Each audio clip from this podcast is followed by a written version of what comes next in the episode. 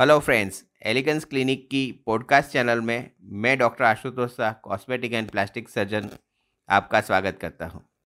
आज का जो टॉपिक है, वो है कंजर्वेटिव मैनेजमेंट ऑफ़ कैलोइड दोस्तों, हम प्लास्टिक सर्जन हैं और कैलोइड का सर्जरी भी करते हैं और सर्जरी करके भी उसका ट्रीटमेंट करते हैं।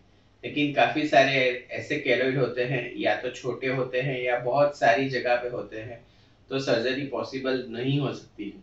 तो वैसे में उनको कंजर्वेटिव माने बिना सर्जरी के ट्रीटमेंट हमें करने पड़ते हैं।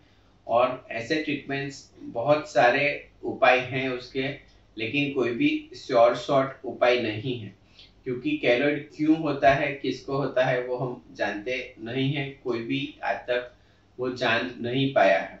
इसलिए अगर आपको कैलोइड है तो दो तीन टाइप की ट्रीटमेंट अगर आप साथ में करते हैं तो आपको रिज़ल्ट अच्छा मिलने की संभावना है।